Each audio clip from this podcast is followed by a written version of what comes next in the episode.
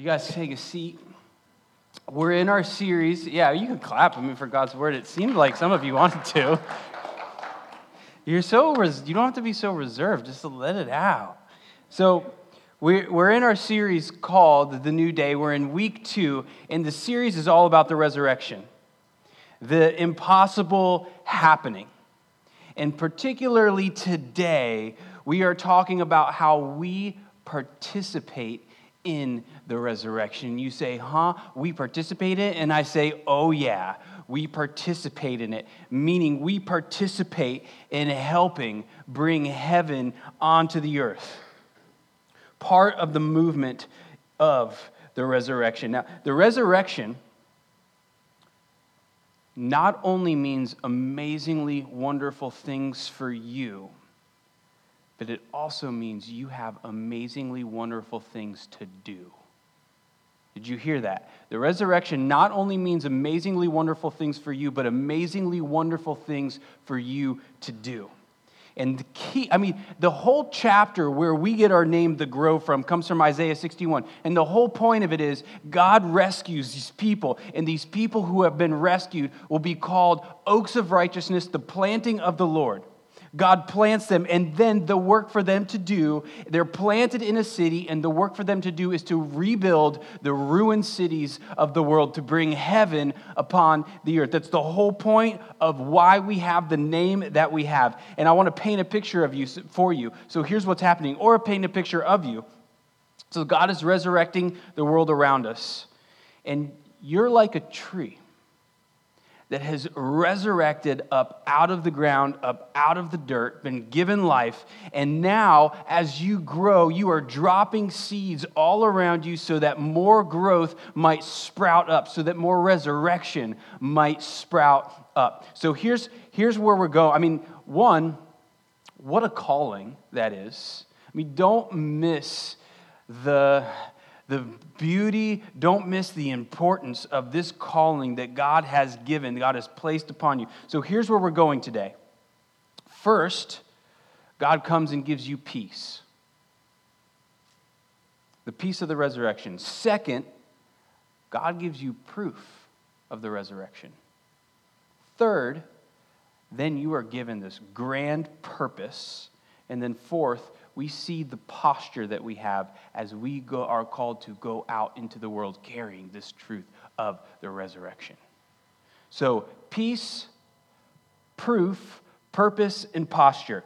And, and uh, here's what I hope today I hope that you will leave here today understanding that you are participating in this movement that you are part of this movement, this movement of God resurrecting the world around us.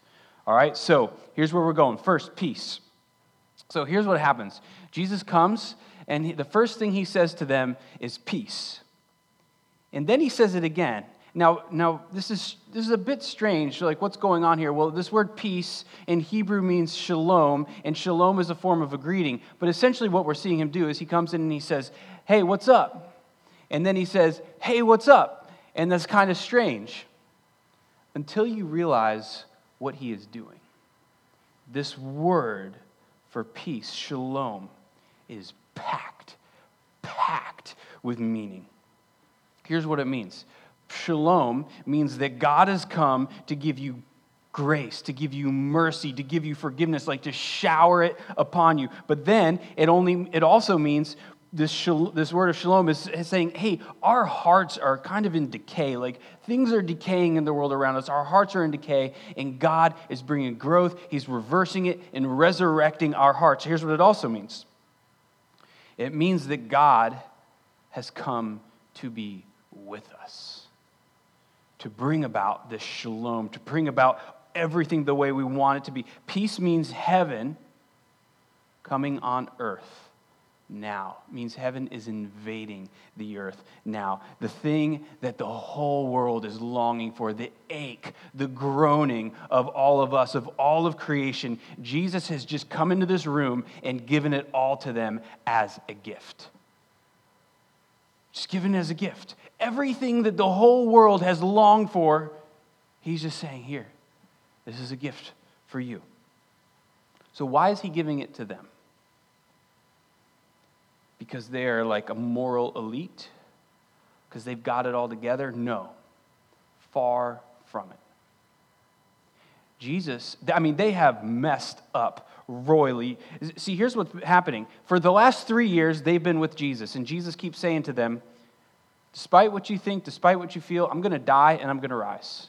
As crazy as it sounds, I'm going to die and I'm going to rise. I'm going to die, I'm going to rise. I'm going to die and I'm going to rise. And so he's dead, and they completely doubt it all. They do the same thing that we likely would have done. They think, ah, oh, no, no. the resurrection is just a dream. This is way too good to be true. This idea of God being gracious to us, of just like all of our sins being cast from as far as the east is from the west, all the guilt, all the shame we feel in our lives completely gone. No, no, no, no, no. This is too good to be true. And I want you to know that this message, one, uh, one, this message of the resurrection and this message of grace, particularly, that, that Christians all over the world are messing up this message. The clarity of Christianity has gotten lost. So many people, they fall into this trap of thinking, oh man, if I obey God, if I can obey him, then I'm going to get this shalom. I'm going to get this peace. I'm going to get this grace and this mercy, and I'm going to get heaven if I can just obey God enough. But look, the disciples have completely messed up, and Jesus doesn't condemn them, but he comes and he gives them this gift. This beautiful gift, the gift that all of creation longs for. He just gives it to them. Not because they earned it Listen, your obedience will never give you the shalom that you long for. It is God giving you this gift of this shalom, this peace, this grace, this mercy, this heaven. It's God giving you this gift that makes you say, Oh, this is a God that I want to listen to. This is God that I want to obey, not because I have to, but because look at this gift that He's given me. Look at how He has showered me with something I didn't deserve, but I long for it. And He just comes and puts it right here on my lap. I want to listen to that God. I want to obey that God. I want to do what this God tells me to do. And that peace when it is given to you, here's what you got to understand the peace, when it's given to you, it produces a courage in you to go and do all the crazy things that God has called you to do that you never would have done. Because you have gotten this news of this gift that's been given to you, and this news of peace that isn't earned, and it's given as a gift through faith in Christ. Now, here's the thing He's the fountain of peace. The same as a water fountain is to the thirsty, He is to the burdened soul, to the longing heart, and to the unresolved mind that can't make sense of this world. Or you think of it like this you think there's this island in the middle of the ocean, and in this at this island this is where everything is the way it's meant to be. This is paradise the island of paradise. And it's paradise because god is there. So just okay there's this island that everybody's trying to get to. And you got to think of yourself so now think of yourself as a sailboat. But you're a sailboat without a sail. And the wind is like howling. And the wind is all pressing like towards this grand island. But you don't have a sail. Well Christ is the sail. The Spirit of God is the wind. Christ is the sail that takes you to this island. But here's what we're doing we're all, by our own efforts, here's what we're trying to do we're trying to get to this island. So we're, jump, we're, we're kicking as hard as we can, we're paddling as hard as we can. And you know what keeps happening to us? We keep getting further and further and further from this island. We're in a riptide.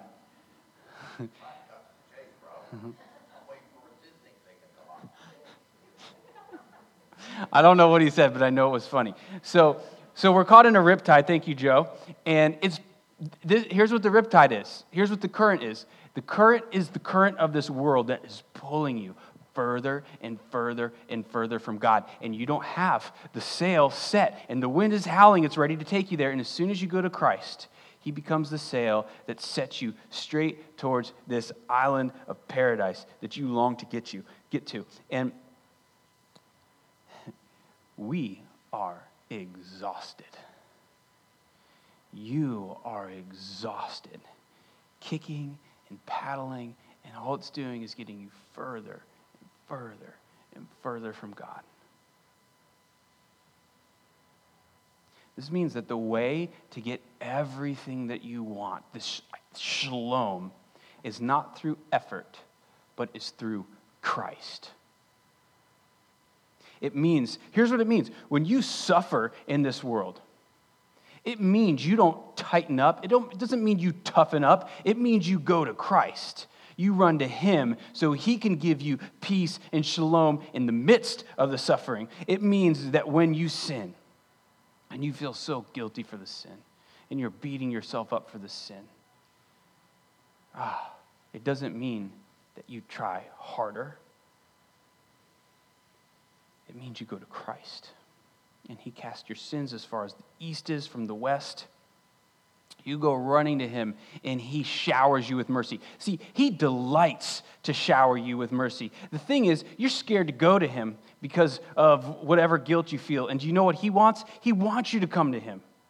He's saying, Come to me, come to me, come to me. And do you know what? When you finally start making your moves to him for mercy, do you know what he does? He sees you coming. And he's very good at spotting someone who just is desperate for mercy. And you know what he does? He doesn't wait for you to come to him, he goes running to you. And he wraps you up in this grace and he wraps you up in this mercy because he knows what it looks like. He knows what someone looks like that is desperate for mercy and desperate for grace. So your temptation is to run from him. Your temptation is to think, ah, I got to get myself all figured out before I can get to him. I got to clean myself up a little bit. And he wants you to go to him when you're at your worst. Because that is when he does his best in you. You got to just picture that. I mean, you got to picture yourself just being desperate for mercy and just finally saying, okay, I'm going to go to you. And I'm going to take the risk and I'm going to take the chance. And you go and you find him how he really is a gracious God. And the peace of the resurrection this shalom, this also means that God is going to bless you with something far greater than you could have imagined. And you know who he what he blesses himself with? Himself. See, we keep on thinking, oh, God, bless me. Oh, God, bless me. Bless me with this, or bless me with that, bless me with that. And you know what he's trying to do? He's trying to say, ah, all those things are great, but I'm far greater. And once we go to that is when we realize that this is actually true. So you picture, you picture uh, the resurrected Jesus coming to you, and he's offering you this gift. And you see him, and this happens. We see him offering this gift. You know what creeps in? Doubt. I mean, let's just be honest. Like, we think of the resurrection and then as soon as we think of it, doubt just starts, ah, it starts coming in. And it's just creeping and webbing its way in. And so what does he do?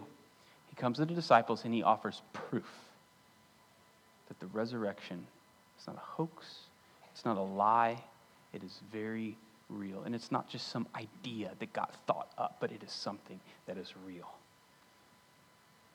So God knows he knows that we're struggling with faith and doubt. And uh, did you notice this? So, so watch, what, watch what he does. Watch what Jesus does. The disciples are scared. So they lock the door because they're scared.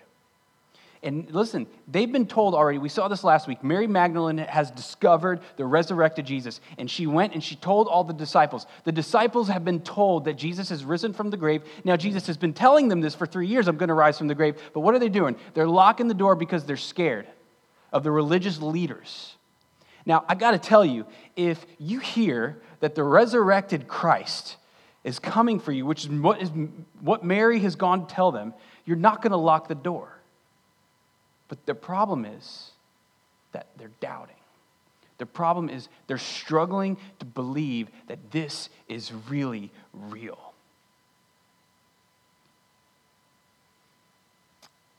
They lock the doors. Why? Because they are ruled more by doubt and fear than by faith and hope. Don't miss that. They are being ruled by doubt and fear more than faith and hope. And if you don't know about fear, let me tell you what fear does to you it clouds your judgment. You can't see clearly when you're afraid. And you know who knows this very well? Advertisers and marketers. Now, uh, by the way, if you're in advertising or marketing, that's nothing to say against you. It's just the way humanity is. So, so I was listening to a podcast, and they were talking about, hey, if if you are wanting to get people to listen to you, which is what I want right now, listen to me. So if you want people to listen to you, you got to scare them a little bit. You got to present to them this problem so that they'll actually listen to what you're saying. And if you're selling something, well, then you can sell it to them because they're listening and now you show them their need for it and then they are likely going to buy whatever it is they're going to watch the commercial and buy feel like I, I, don't, I don't want that to happen to me i better buy this thing fear controls us far more than we realize and it stops us from letting god in we lock him out for the fear of things of this world but look what Jesus does. He knows the disciples are scared. So what does he do? Well, he just walks through the wall. I don't know if you saw that, but the doors were locked, and then Jesus is just in the room. So he just walks through the wall. Now, just for a second, just imagine this. So the disciples are already scared. I know that's kind of throwing you off. He walked through the wall, but just he resurrected, he, like he came alive again, so he can pass through walls. So okay, so just imagine this. There's this room, and the disciples are already scared. And then all of a sudden, out of this dark corner, Jesus just walks out and says, Hey, what's up, guys? like, he's and they're like, Whoa, Jesus, it was enough that you have risen from the dead. Like, that's freaky enough. But now you're sneaking out of dark corners. I don't know if we can really handle hanging out with you this much. So, this is what happens. Now, by the way, if you're struggling with this idea of him just passing through the wall, I understand. But if the hope of the resurrection is true, then what's the hang up? Now, if it's not, I understand why you would think he would just bump right into the wall if he tried to do that.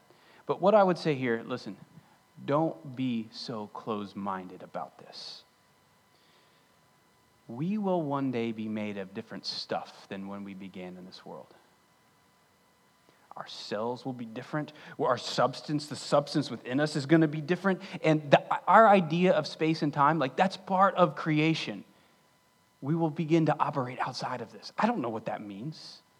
Don't ask me what that means. But the bottom line here is Jesus, all of their doubts, Jesus is giving them proof that he really is who he said he is, that he really has risen. And then he shows them that his hands and his side, side showing, hey, here is the proof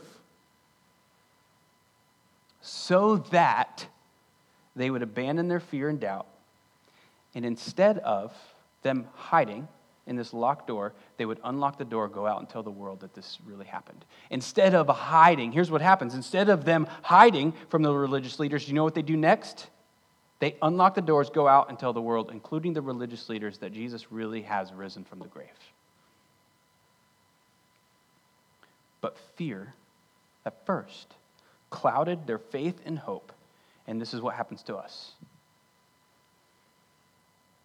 They were ruled by fear, and we become ruled by fear.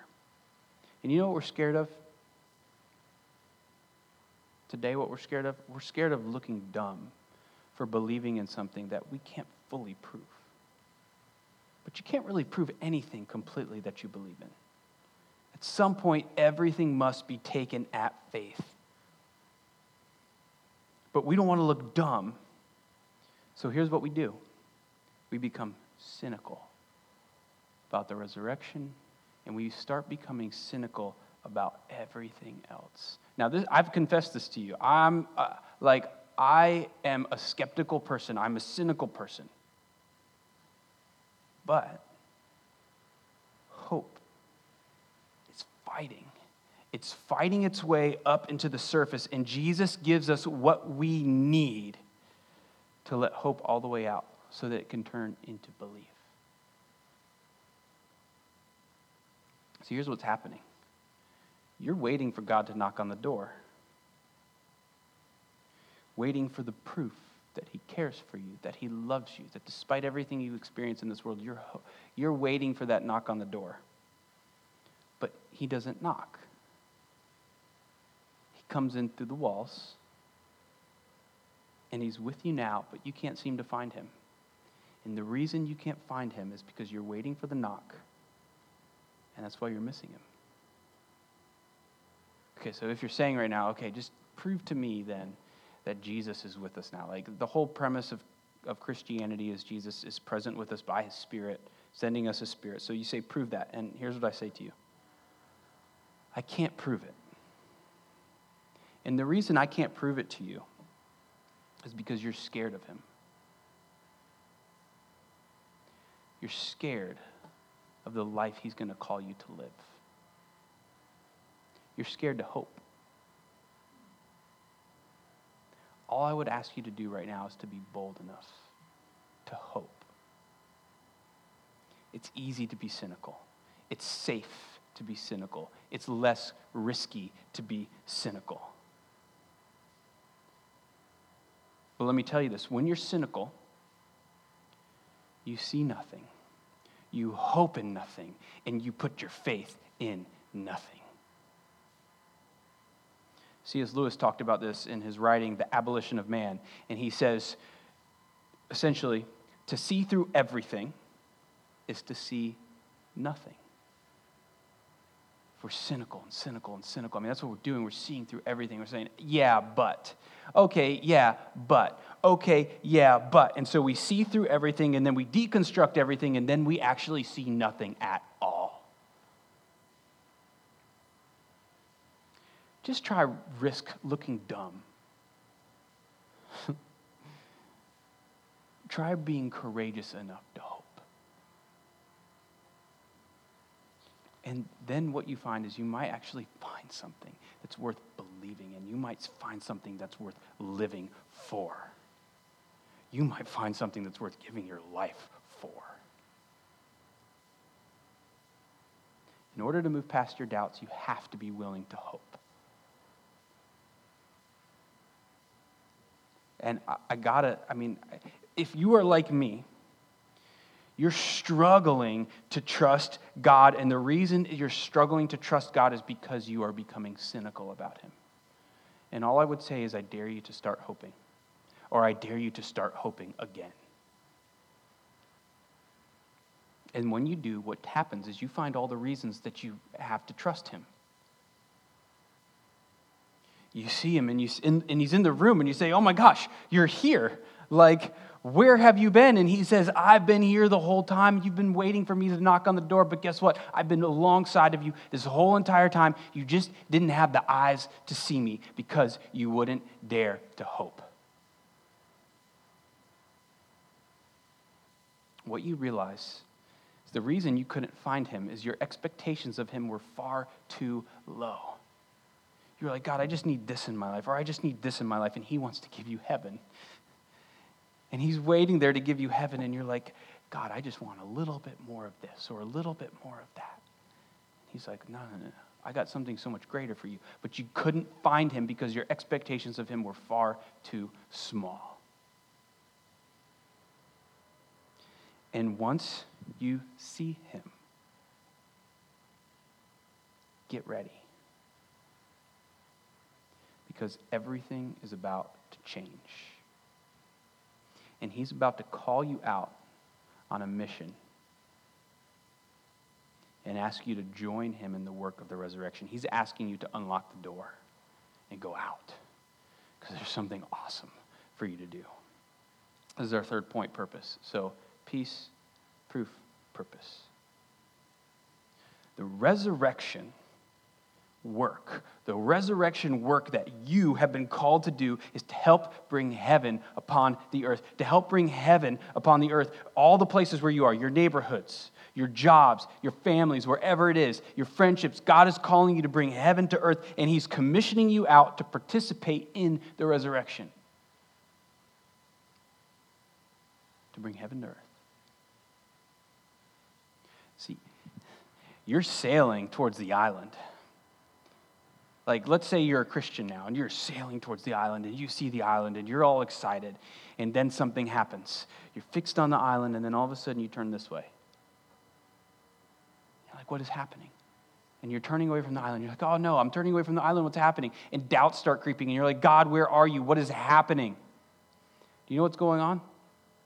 He's got a mission that he's sending you to go do. The Spirit, the wind, the Spirit has shifted the wind and he's got something for you to do over here. And you're being called to do something that has so much purpose behind it, but it's causing you to doubt God. Look, you are still here upon the earth. And you are still here because God has something for you to do. He hasn't taken you home yet. And because of that, he has something for you to do. That's the only logical conclusion to come up with. He's sailing you right towards it. You just have to open your eyes to see what He is doing. Or you're like this tree. And you're this tree that, if you're a Christian, you're this tree that's been growing and you've got all these seeds to, to throw out. And so you're taking these seeds and you're throwing them at people and you're pegging them in the head or you're doing whatever it is. Probably do something out of love like that. But you got these seeds and you're throwing them out. Throwing them out. I pegged her in the head just now. Uh, you're throwing them out, and they're falling to the ground, and they're bringing about resurrected life around you. There's so much purpose in your life if you will just see that you've been called to do this. But all this purpose that God is flooding into your life, you're saying, oh, God, it's causing you doubt. And God is not wanting you to doubt. God is wanting you to have greater faith so you might join Him in the work of the resurrection. I realize it's far more complicated than what I just said because there's suffering along the way and there's pain along the way. But uh, He's got something beautiful for you to do. And He, you know what? God always works through His people. Right? He's working through you to bring His kingdom. That's what He's doing. And if His people will not join him in this work, he always finds someone else to do it. As soon as you see him for the first time, you unlock those doors and you take off running into whatever he's called you to do. And you got to think of the church like this the church is like a larger sailboat. And we, each individual, is like a smaller sailboat. And so we're all docked up on this larger sailboat here right now. And then later when we leave, we're the sailboat that goes out on this mission.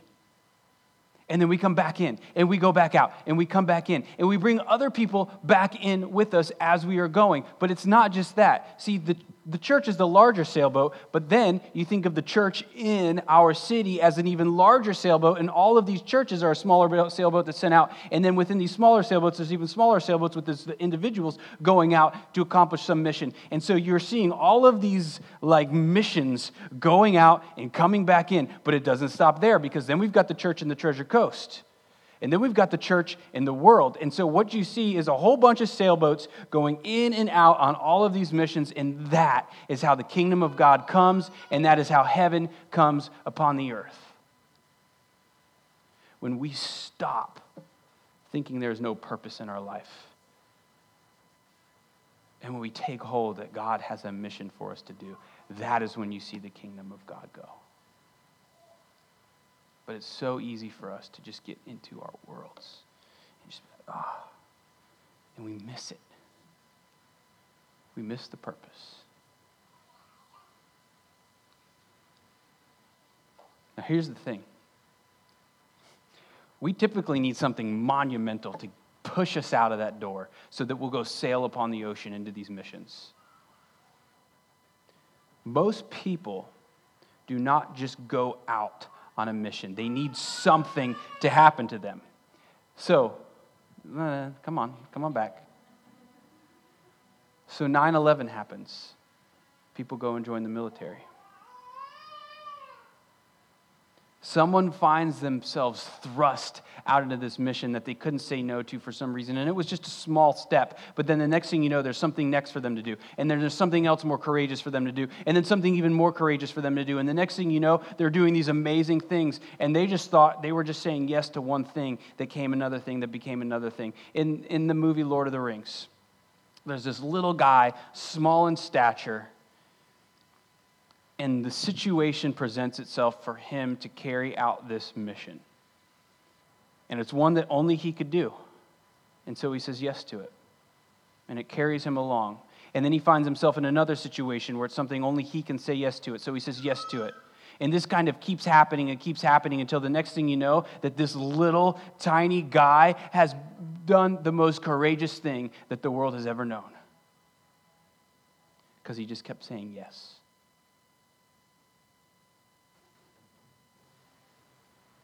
Just keep saying yes to God and what He is calling you to do. Not what you are calling you to do, but what He is calling you to do. And you will find yourself living with so much more purpose and courage than you thought possible. Like, just come on for it. like, you're a little bit bored. And deep down, you're like, oh, I know that I'm meant for something more than this. Think it's true. And, and once you say yes, you're going to find yourself on this adventure with God, bringing heaven to earth, and then you're going to see that there is a posture that God has called you to take. You're sent out to love and to love and to love, and you carry this message of love where God has come. Now, listen, here's your posture. You say, How do I go? How do I do this? What am I supposed to be doing? Well, Look at what Jesus says. He says, As the Father has sent me, so I'm sending you.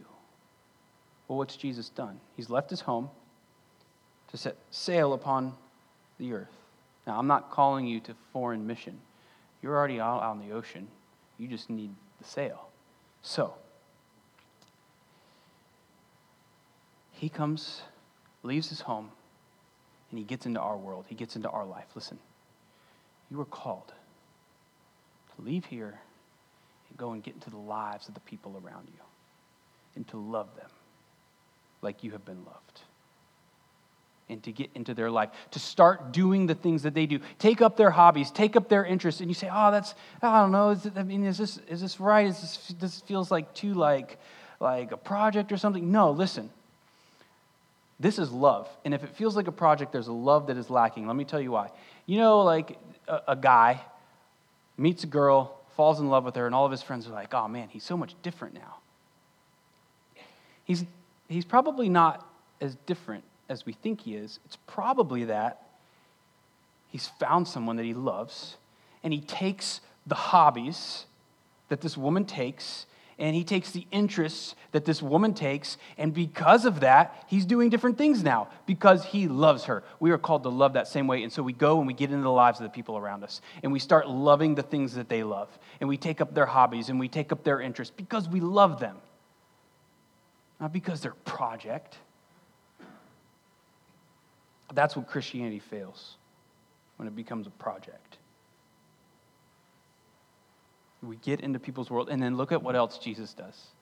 I, I, want you to hear this the way the disciples heard it, because he says to, the, says, says to the disciples, Jesus says to the disciples, As the Father has sent me, so I am sending you. Now, it's likely that you didn't hear that the way you're supposed to.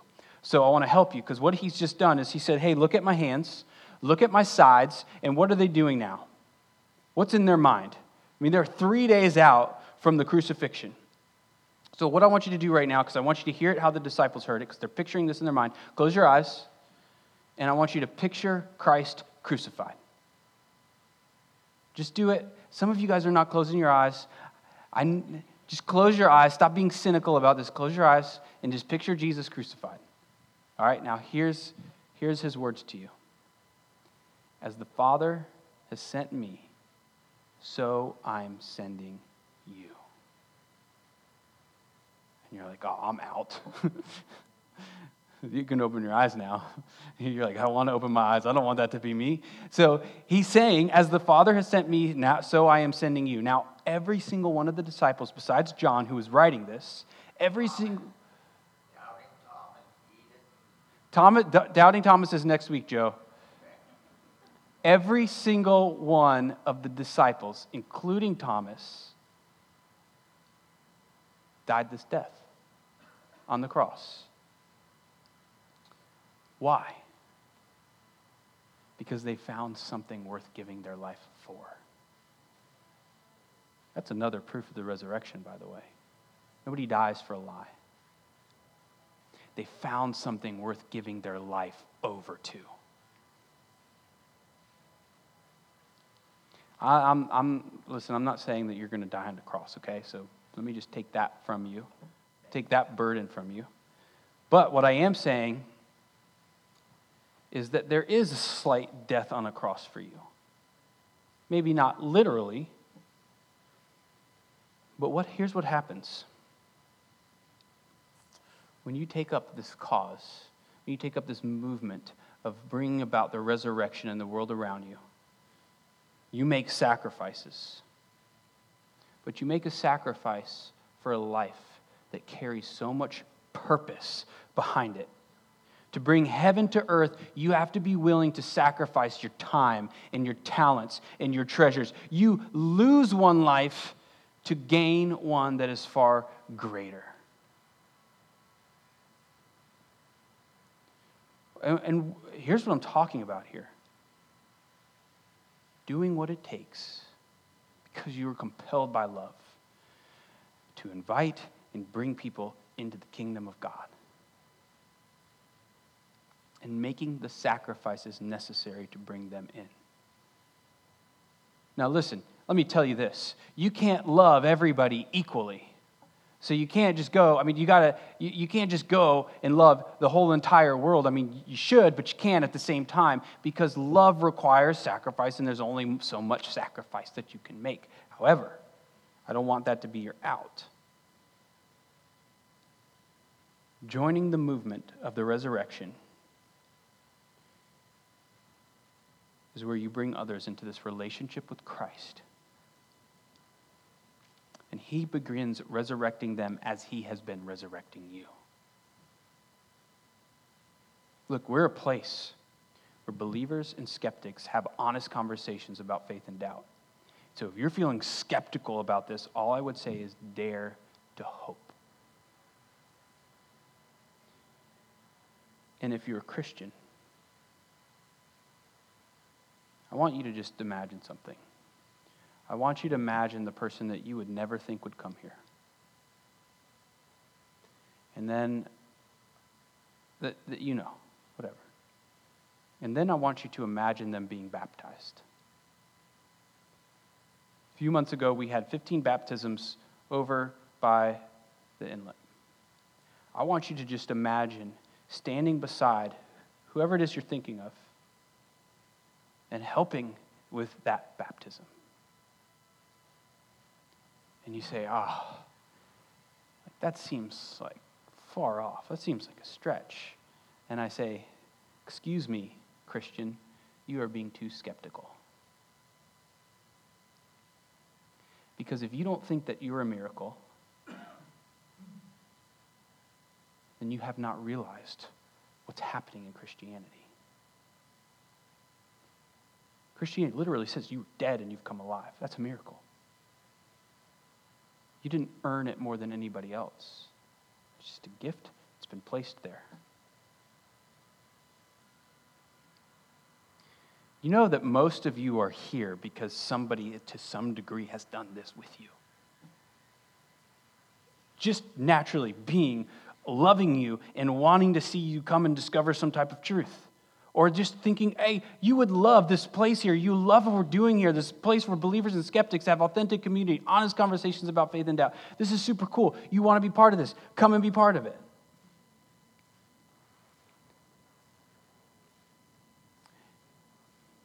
You have within you, listen to this, you have within you the wiring to sacrifice like this.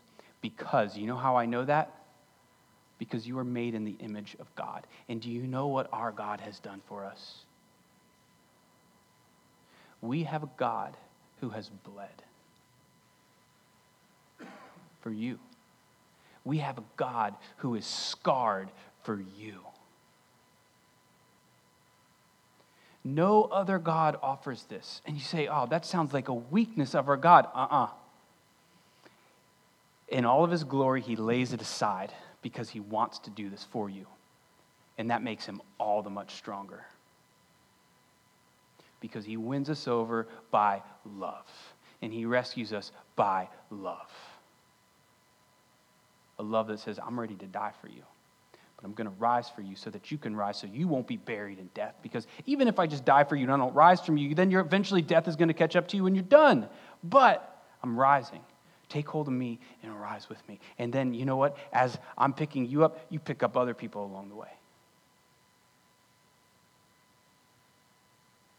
That's love. That's why he says, As the Father has sent me, so I am sending you. Now go and love and tell others about this love. I'm going to pray. God, we pray that. God, I know there's got to be like a wrestling match happening within us right now. Where we are pulled towards this, but we're also pulled away from this, where we see the freedom of this, but we see the burden of this. And I pray, God, that you would come and speak peace to us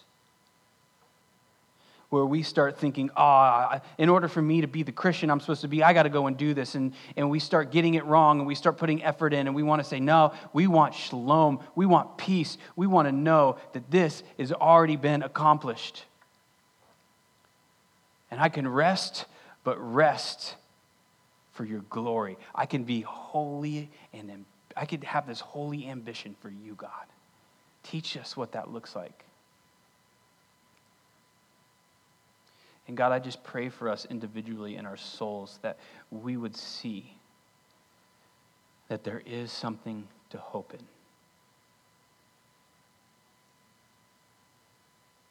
That as we are cynical about hope, we're scared to look dumb for hoping in something. God, I pray that you would just pull that away from us so that we might say, ah, I really do want something to hope in. And then we pray that you would invade our hearts and our minds.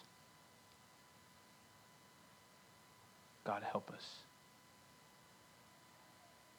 We pray all this in Jesus' name. Amen.